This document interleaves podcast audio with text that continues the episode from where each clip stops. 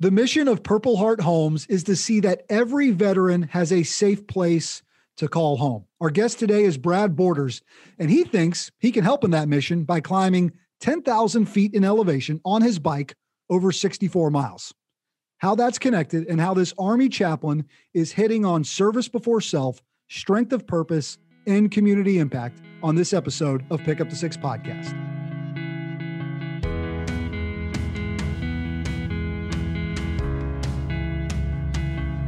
Brad Borders, welcome to Pick Up the Six podcast. Hey, thanks, Brian. Glad to be here. Man, it is good to to see you, to connect with you, to hear your voice, and to introduce you to our listeners here on Pick Up the Six. As I'm thinking about people I know and love and respect that and start ticking those boxes of service before self, strength of purpose, community impact. My friend, you were darn near the top of that list. So it's great well, for us to meet you and hear you. that's humbling. First yeah, and foremost, so, uh, the most amazing thing about you is you're an Appalachian State guy, and I am. I know that alone gets you some billing on. Yeah, we beat Michigan. we were we were reminiscing before we hit the record button podcast about that fateful day. Glory days, baby. All the joy it's brought us for all these years, and all the free beers I've gotten across Columbus, Ohio, across America for being the guys that went in and beat Michigan. I was telling, I was saying that every time I meet somebody from Michigan that, that went to the Big Blue, they go, "Yeah, where'd you go to school?" And I went, "I go App State." And they go, "Oh, yeah."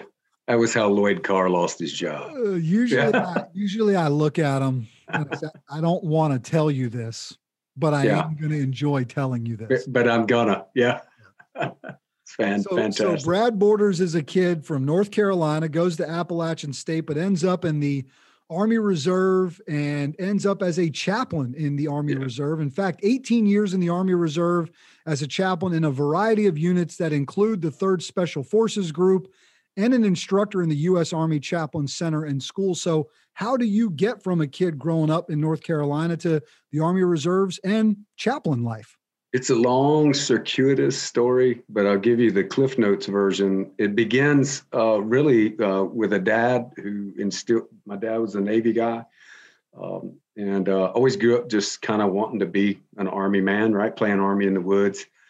Um, after I got out of App, uh, my, my intent was, you know, as a young 21 year old, was to go to OCS and be a Marine Corps mm-hmm. officer, infantry officer. That's what I wanted to do and um, but I had had some entanglements with some gentlemen with badges, and uh, and so when the recruiters said, "Yeah, if you've got any uh, infractions like that, we we're not going to take you," and so I kind of gave up on the idea.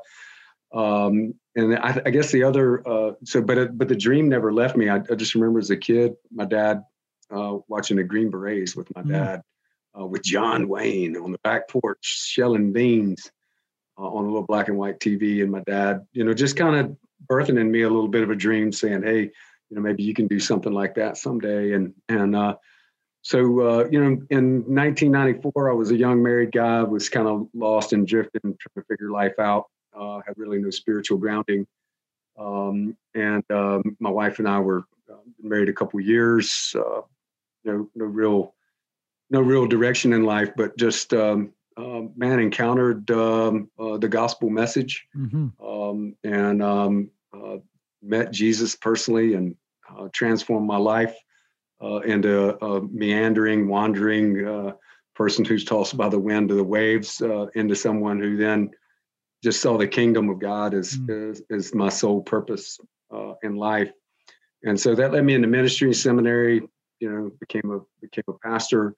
and then, you know, of course, we had we had an event called 9-11 that happened and that kind of wrecked all of our worlds. We were trying to figure life out there. Uh, what, what did that mean? But I remember laying in bed at night thinking, you know, I got to do something, man. I'm, you know, but at the time after 9-11, I was, you know, 36, getting to be 37. You're, uh, you know, not as young as you used to be. Um, uh, going to be hard to be an infantry guy.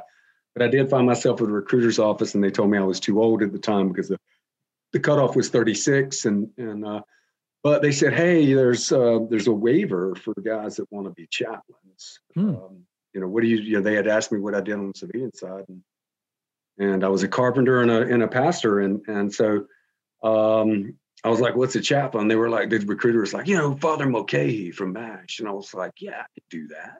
I could do that. And uh, so, you know, hey, next thing I knew, I found myself, uh, uh, you know, it took a year and a half, had to have a bunch of waivers for uh, past injuries. I had a couple ACL tears and that kind of thing as being an athlete. And, and uh, um, found myself at, uh, you know, officer basic course at Fort Jackson with a bunch of other folks that wanted to be chaplains in the middle of uh, early days of the war.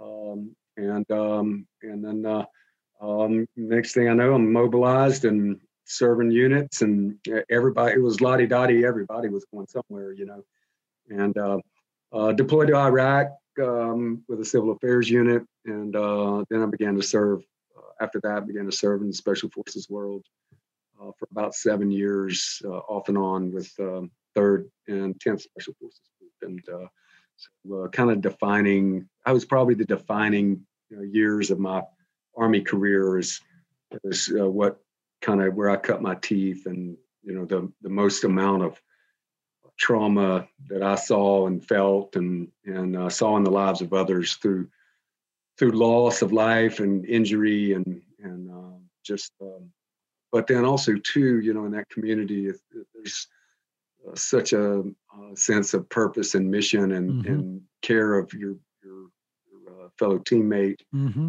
Um, i served with some amazing amazing people that um, um, were selfless right kind of the things that you talk about uh, self you know, service before self and um, just that that kind of got you know rooted down in me um, and, and it wasn't about like you know strategic America stuff. It was about you know the team mm-hmm. right?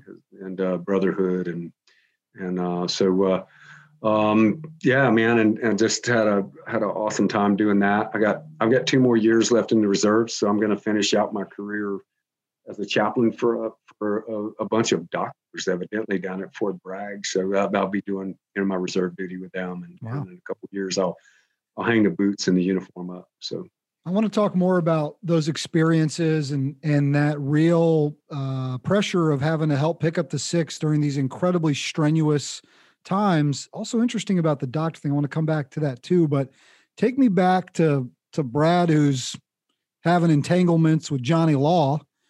Could he, could he have imagined what this man? Uh, yeah, no, to, no. To be asked to do, and what and what the creator really put on your heart and asked you to do that i mean that's what ultimately happened here right that that, that message yeah. Went into your ear traveled down into your heart and he brought it to you at a time where you likely needed it the most without even possibly seeking it out which is incredible so take me back to to, to brad who's getting himself in trouble and boy, yeah. what, what, would you tell him if you had a chance yeah well i, I would tell him uh, not to give up um, that there's uh, the better things are coming um, and that there's restoration waiting. Um, I, I, was, uh, you know, we deal a lot with folks that are self-destructive uh, in the military.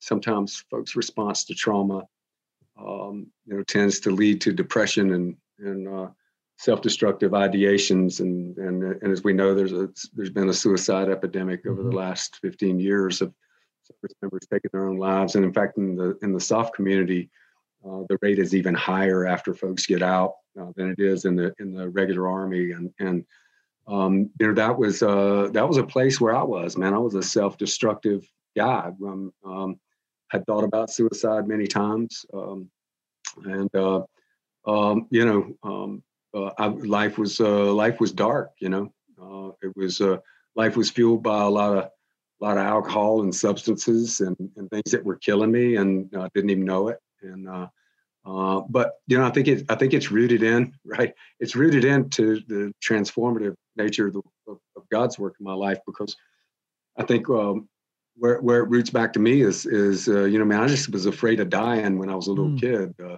we had a lady that took care of us that fell over dead in front of me um, of a heart attack on my living room floor, and I remember watching the folks come in with an ambulance and taking her out as a five or six year old and and uh, I remember being afraid that that was going to happen to me. And, and, uh, you know, when you're a teenager and you're still afraid of that, you know, you're getting on 17, 18, 19, you're still afraid of that. You go out and, you know, tip up a bottle or, you know, ingest something. It takes that, it takes that away for a little while, but it, but it's always there in the morning, you know. And um, uh, you know when when um, uh, when I had uh, you know for lack of a better term an, an epiphany moment with a with a with an encounter with a with a God who's real um, and experienced forgiveness, uh, experienced uh, unconditional love for the first time in my life um, in a real way uh, from from the God who made me. Uh, it also took away a lot of my fear in life, you know, and and uh, uh, I became um, quite unafraid of a lot of things because I realized who held the future for me. So. I'll tell you, brother, um, to touch on that faith component a little bit, and so folks know can hear from your words how you're wired. One thing that you know that has resonated with me over the last few years and walking through my own faith journey is a line out of a song, uh, and it says, "No guilt in life, no fear in death." Right, uh, and so Roger yeah. that. Hear you loud. In Christ, in Christ alone. In Christ alone. Um, talk to me a little bit about the pressures of one uh, being in the army, being in the Army Reserves, going off on a deployment has pressure and stress alone. To be a chaplain sent into deployment into war zone, what is that like? To to be to be shouldered with picking up the six for those who are going to go out there and do hard, tough things. Sometimes yeah. we ask them to do dangerous things. Um, yeah. Stuff that you wouldn't ask other people to have to do. What's what is that life like? If our listeners like, you know, I, I got an idea of what the army and I've seen movies, but the chaplain's a different perspective. So what's that life like? Yeah, it's a it's a little weird. Uh, you know, uh, it's not like conventional ministry. Um, it's unconventional. Uh, um, you know, you're um, there, there's a tendency. You know, you can become. There's a couple different kind of chaplains that you can be. Uh, you can be kind of the HUA chaplain that that wants to that is kind of like a I would call it an infantryman or a green beret in disguise, and and that's really what you aspire to be. And uh, that was really it's not really what I wanted to do. Um, um, or or you can be uh, kind of the um, um, manifest presence. You know, there's just the presence, a visual reminder that that God exists um, through through just being with people uh, at, in some very difficult and dark days. Um, you know, just a quick uh, story. It just kind of sums it up for me. Is that I got back off of my R and R uh, over back over to Iraq, and and I was pretty miserable because I I, I, didn't want to come back. I, I, wanted to be home with my family. You know, you're away for six, six, months at a time, and then you get two weeks, and it's no fun coming back to the war zone. And uh, about an hour after I got back, um, there was a knock at my door. I had been tasked with covering the combat surgical hospital at the, at the forward operating base I was working on because their chaplain was out on a mission somewhere. And so got a knock at the door and uh, one of my soldiers like, hey, sir, there's a mass cal, mass, mass casualty event that's gone on and they need you at the hospital. And so got in my hoopty truck and drove down to the hospital and saw a bunch of medevac helicopters coming in. I was like, oh, this is not good. It's gonna be bad. Yeah. I fully expected, you know, and, and my expectations for what I was about to see was uh, that I was expecting to see a lot of uh, injured soldiers and and uh, you know wounds and you know all that. And when I got in there, there were there were no soldiers. It was all civilians. It was all Iraqi civilians. There was women and children and men and families. And a guy walked into a market um, and you know yanked a cord on a suicide vest where was people were just shopping, you know, just shopping, buying their food. And, and so I don't know how many were in there. It was, you know, dozen, dozen, 15 patients. Uh, and uh, I felt, you know, I was like, you know, I'm not, look, I'm not medically trained. Um, I don't know what to do with, with someone's going to cardiac arrest or it's got a gape, you know, sucking chest wound or, you know, head laceration. I don't know what to do with that. And, and so I just um, began to walk around. All I knew to do was pray, and I felt useless. I felt like I was taking up good air.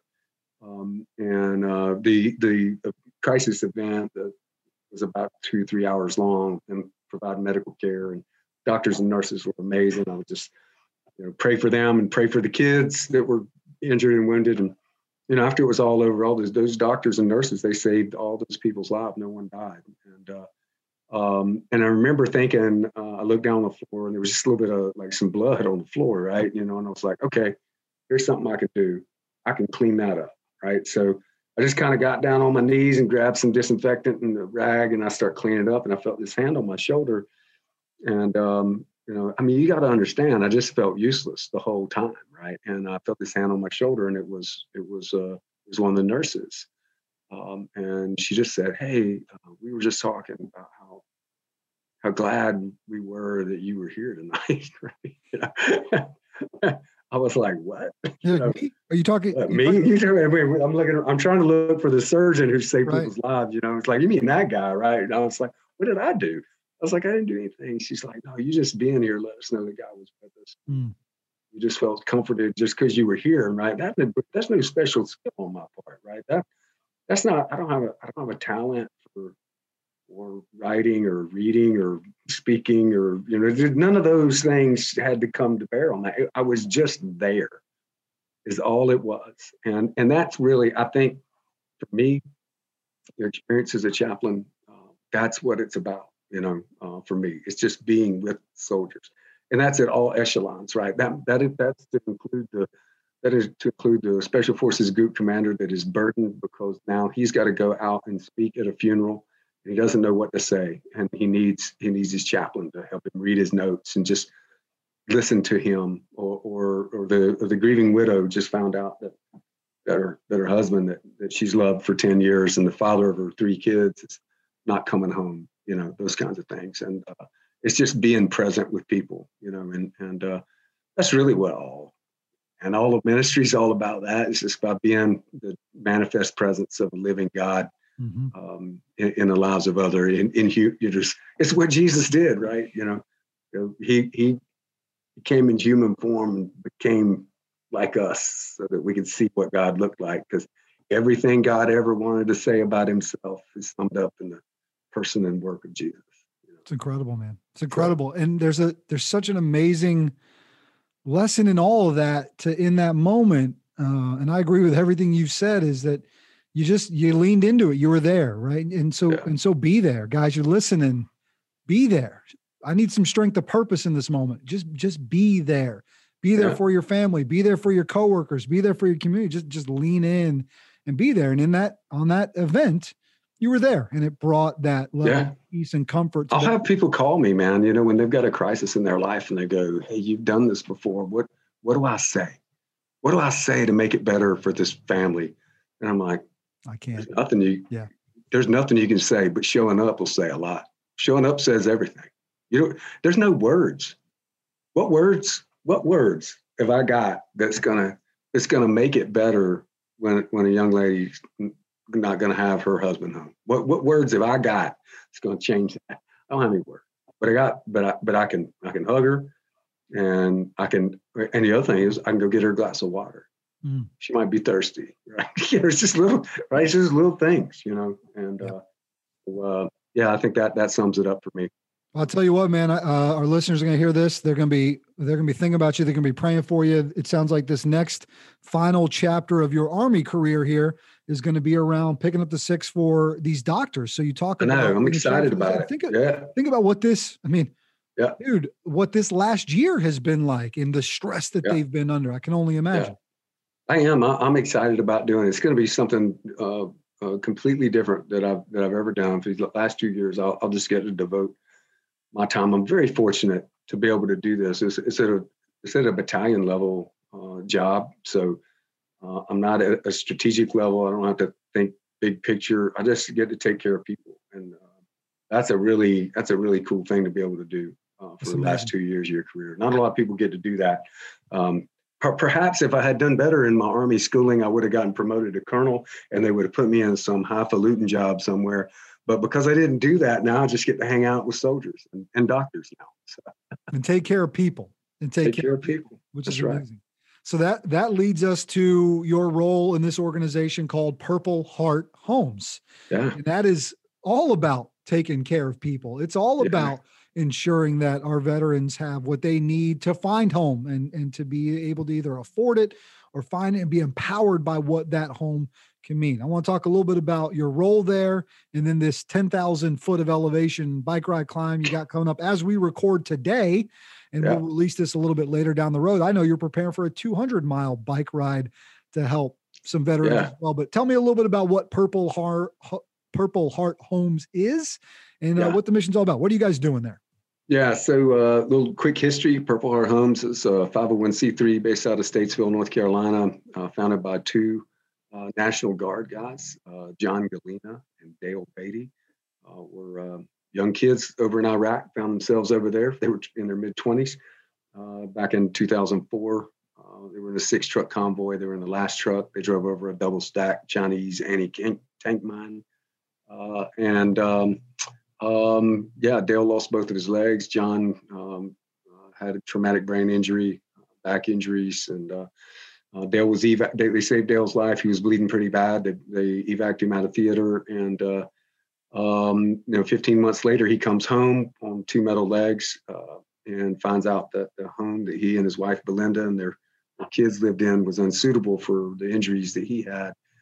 John his buddy who was with him was a contractor on the civilian side, organized um, churches and building supply places, contractors, uh, civic groups, veterans groups, um, and they they raised money. Man, they built Dale a house, you know, and uh, and the folks that came out and volunteered on it were were part of our community. So a huge community effort to take care of this wounded kid from Statesville, North Carolina at the end of it, they kind of had a celebration, and John and Dale were kind of out on the back porch, just having a. They were just kind of stunned and amazed at the people that come out. One of the things they saw was veterans that came out to volunteer uh, for Dale were all Vietnam veterans. They were all older older veterans that came out to help him.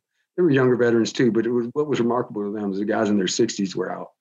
Uh, at that time, it was guys in their 60s. Now those guys in their 70s. And, uh, they they helped him and uh, so they they began to ask the question, who's taking care of those guys? And uh, that was really where the idea for Purple Heart Homes began. It's called Purple Heart Homes because they were each awarded a Purple Heart.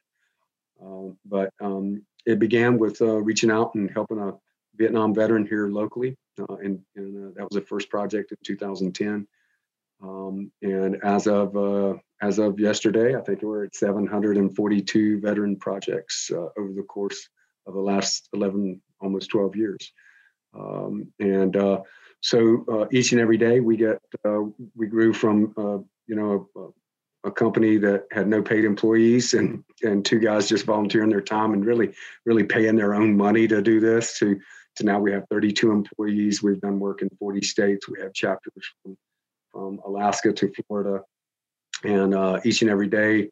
Uh, we get to talk to veterans and we get to we get to hear their stories and many of them were their last hope were their they're calling us because they don't know what else to do and they've got a problem. And if you think about a guy who's you're 40 years old and your house is awesome and you can work on it, you can take care of things and you got a job, but then, but now fast forward 35 years and you're 75. And, um, and because of your time in service, you served in Vietnam or somewhere else. Now you're disabled. Uh, perhaps uh, if you served in Vietnam, you got covered up with Agent Orange and you got Parkinson's disease and diabetes and a number of other uh, maladies that come along with that. And now you can't do anything and you're on a fixed income. And now you have a catastrophic thing that happens to your house. And your house that was once a sanctuary for peace and safety in your life has now become a source of anxiety. And so you couple the fact that people went through trauma, maybe went through trauma in their time of service, they have some other trauma in their life.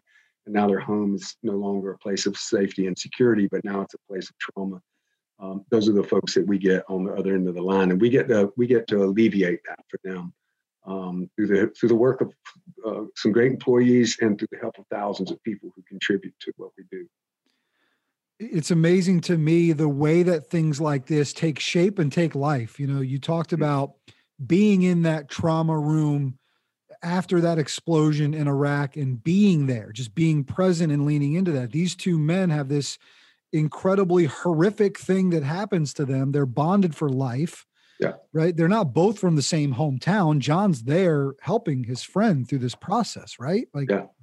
it's bonded yeah. them forever. They they they lean into the moment though. They lean into this moment of there are other guys that are gonna need our help. And from yeah. that, this incredible organization is birthed. And and you're right, in the time span of 10, 11 years now. Yeah 742 yeah. veterans helped across all of these projects. We did an episode recently with Christy Lucas from an organization called Roots for Boots. They're out of the Hanover, Pennsylvania area.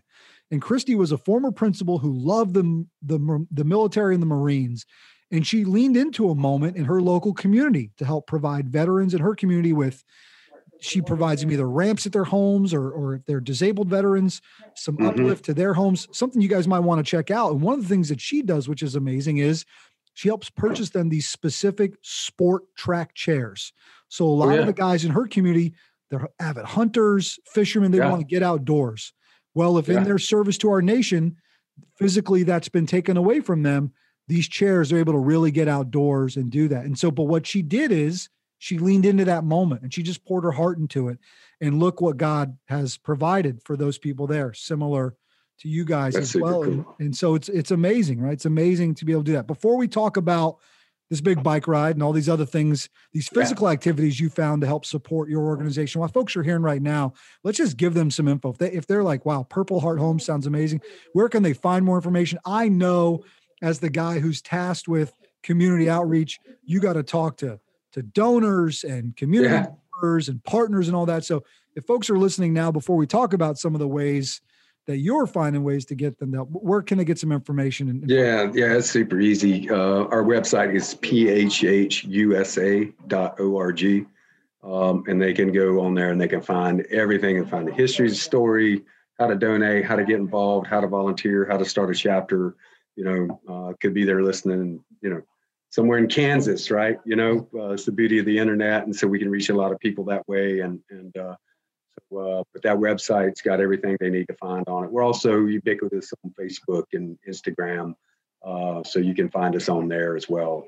Um, and uh, got, I think we even got a Twitter handle. Cool, so man. Cool. At P, I think it's at PHH Tweet.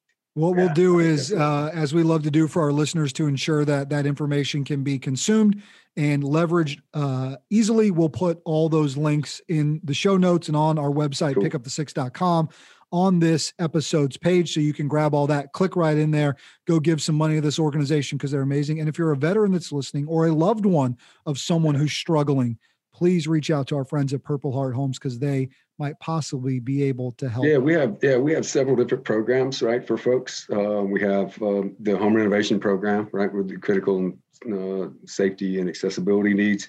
Um, we have a tiny home program where we're mm-hmm. constructing tiny homes now. Um, that's what our bike ride for tomorrow is to cap off some fundraising for a local uh, veteran that that uh, is living in a 12 by 18 storage building, and wow. Uh, uh, so that's going to come to an end for him, and his life is going to improve.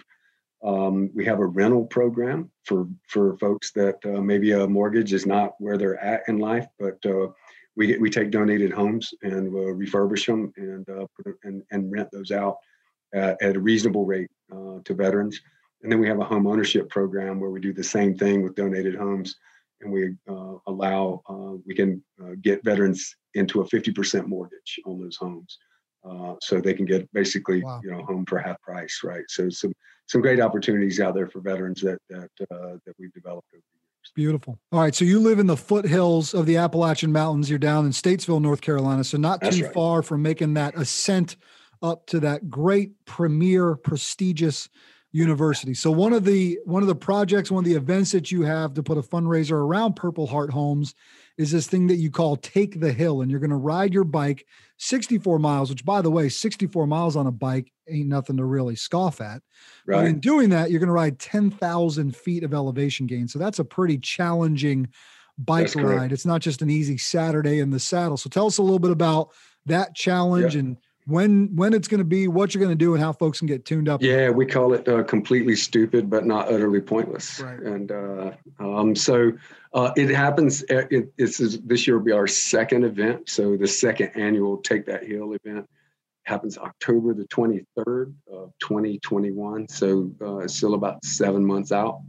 Um, actually, it's seven months from today, I think. Mm-hmm. And so training is already started. Um, uh, so essentially what the event is built around is the idea in the military. There there are hills that need to be taken. And uh, sometimes um, the hills in life that veterans face are no longer uh, physical hills but they're uh, metaphorical hills. They're challenges in life. And so what we figured was is that we could we could ride a hill um, in honor of those veterans um, and then raise some money to support uh, what we do to eliminate some of those hills in their life so we could take the hill for them And uh, so we picked 10,000 feet simply because, as we were talking earlier, I've got some friends that fought on some pretty big mountains in Afghanistan, and most of those mountains over there are 10,000 feet high.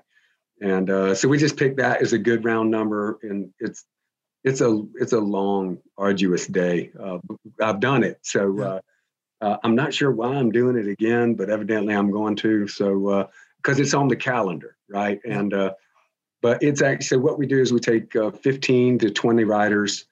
Um, we have we have some veterans that are riding. Um, we have, I have some friends of mine that that I serve with that are riding in it. And we also partnered with uh, another organization I'm very fond of. It's called Project Echelon, uh, which is a uh, 501c3 nonprofit uh, domestic pro elite cycling race team. They are uh, we have um, these are these guys are um, Tour de France level athletes, and they race all around the United States.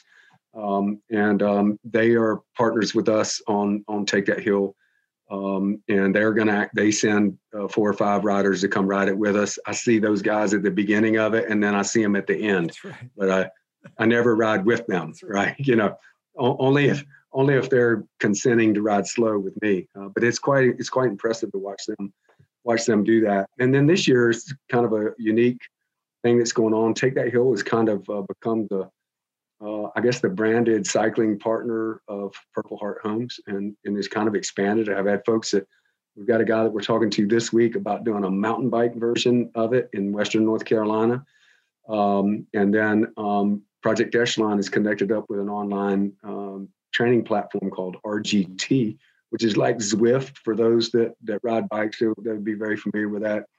RGT is going to help us uh, produce a virtual Take That Hill event where folks can ride the exact course that we're riding, but they can do it digitally online uh, from their from the from the confines of their homes. And so um, they're also going to provide there'll be a live broadcast this year with some professional broadcasters that'll that'll uh, that'll talk about what we're doing and why we're doing it, and we'll get to tell our story. And Project Echelon will get to tell their story.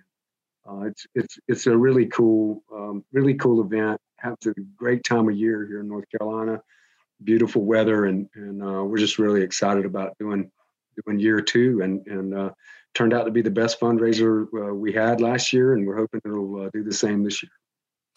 But hard hard to imagine the kid that uh, was growing up in North Carolina, uh, running into problems at the law. Could have could have pictured himself. He'd been all the way down the road at this point, tackling yeah. these things. But that's the way life comes at you, and that's the way that's right. That's right. Yeah, yeah grateful for it, man. Um, yeah, just uh, uh, grateful. Uh, got a great wife, 30 years, and uh, we're uh, we're doing well. We've raised two good kids, and and uh, our kids are are flying the nest on us, and um, we're looking forward to making a difference in this world. just me and her. That's what it's all about. That's what it's yeah. all about. Yeah. Matt, on behalf of the listeners of Pickup Six, thank you for your service to our nation, uh, for the incredible work that you've done throughout your 18 years in the Army Reserves. This last chapter here uh, as well. Good luck throughout that and the incredible work you continue to do on behalf of disabled veterans with Purple Heart Homes. Brother, thank you so much. Thank you, Brian. I appreciate it. Look forward to being back with you again sometime.